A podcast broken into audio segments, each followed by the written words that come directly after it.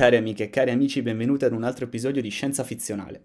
Oggi mi piacerebbe affrontare Godzilla vs. Kong dal punto di vista scientifico, fare una mini analisi dei due titani, dei due giganti e vedere chi dei due scientificamente potrebbe avere la meglio. E alla fine mi piacerebbe confrontarli con un terzo gigante per fare proprio un, un, una carrellata di, di giganti e vedere chi potrebbe vincere.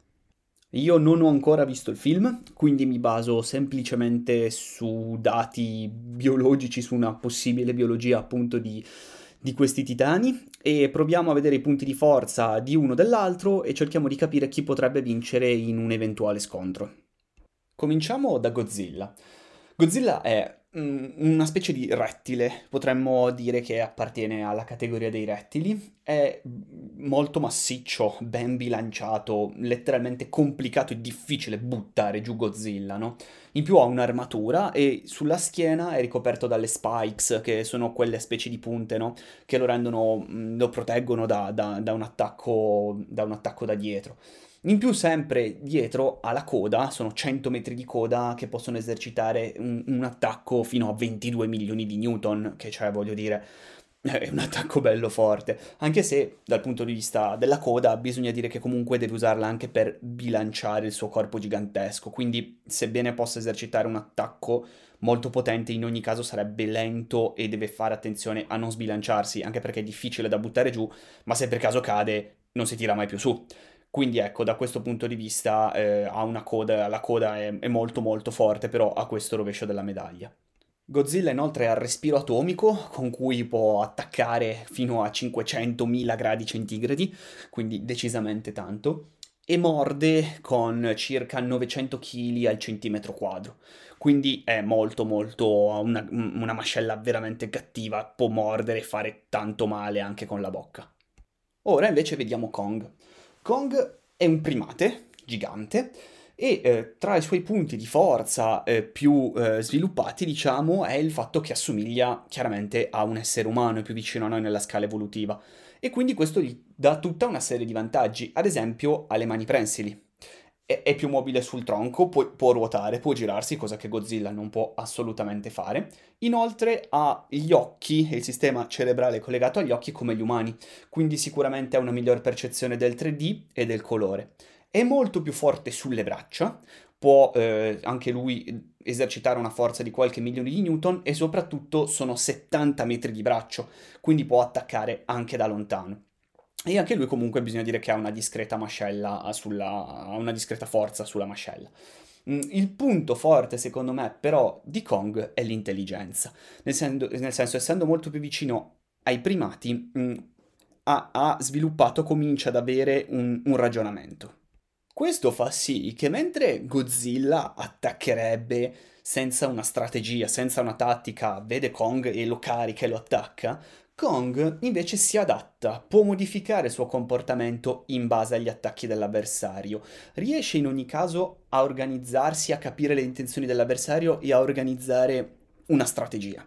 Quindi questo secondo me è il punto di forza di Kong. Senza contare che comunque, eh, come diciamo gli uomini della preistoria, è in grado di costruire oggetti e di lanciarli. Quindi in questo senso lui, essendo anche molto alto, molto robusto, può lanciare delle cose addosso a Godzilla standogli lontano, visto che Godzilla lo attaccherebbe con una gigantesca forza fisica da vicino. Quindi facendo un confronto tra i due vicini avremmo Godzilla molto più massiccio, molto più grosso, appunto difficile da buttare giù. Kong più agile, più agile, più duttile alla strategia, più adattivo, più intelligente, insomma, mentre invece appunto Godzilla è molto più istintivo, caricherebbe e attaccherebbe senza stare a pensare. Inoltre comunque bisogna dire che eh, Kong fa meglio sulla terraferma, mentre invece Godzilla sarebbe sicuramente più a suo agio in acqua.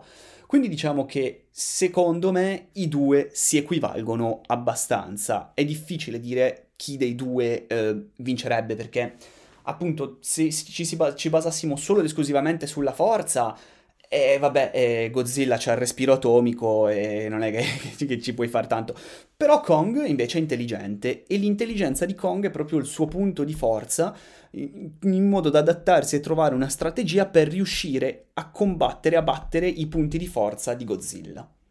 Che poi in realtà né Godzilla né King Kong, se andiamo ad analizzare la cosa dal punto di vista biologico, potrebbero muoversi.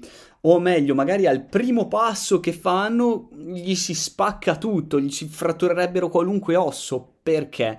Perché dal punto di vista biologico loro che hanno una massa gigantesca da sostenere dovrebbero essere praticamente solo osso e osso veramente veramente denso, cioè sarebbero solo scheletro in sostanza, con una difficoltà di movimento incredibile e una fragilità pazzesca.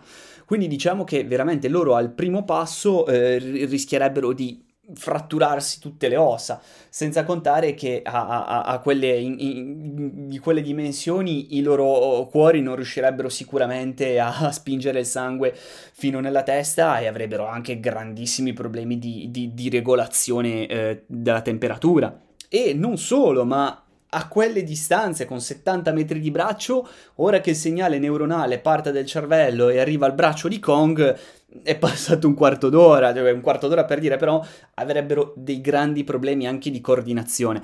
Quindi se vogliamo ipotizzare un, uno scontro dal punto di vista scientificamente più corretto possibile, in realtà sarebbero tutti e due fermi a guardarsi e al primo passo che uno fa crollerebbe su se stesso. Mi rendo conto che questo renderebbe il film tremendamente noioso, però la verità, la verità scientifica è questa.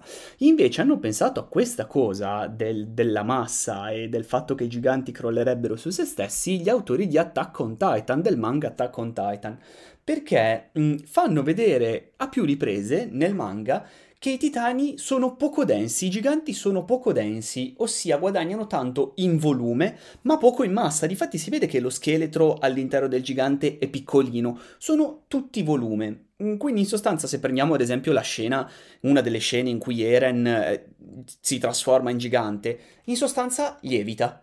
Tipo una pizza, no? Tipo una pizza, lui lievita, mm, però non acquisisce mm, eh, scheletro, ok? È tutto volume ma poca massa.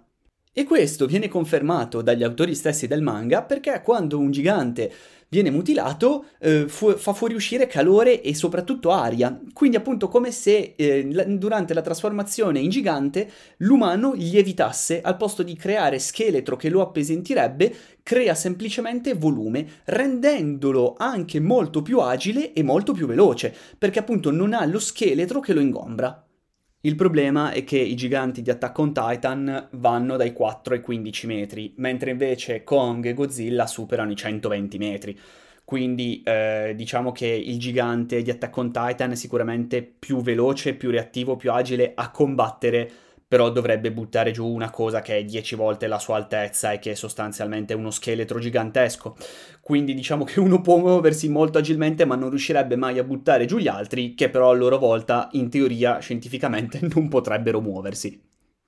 Spero che questa analisi di un virtuale confronto tra questi tre tipi di giganti vi sia interessata, vi abbia divertito. Vi ringrazio per l'ascolto e vi do appuntamento al prossimo episodio di Scienza Fizionale.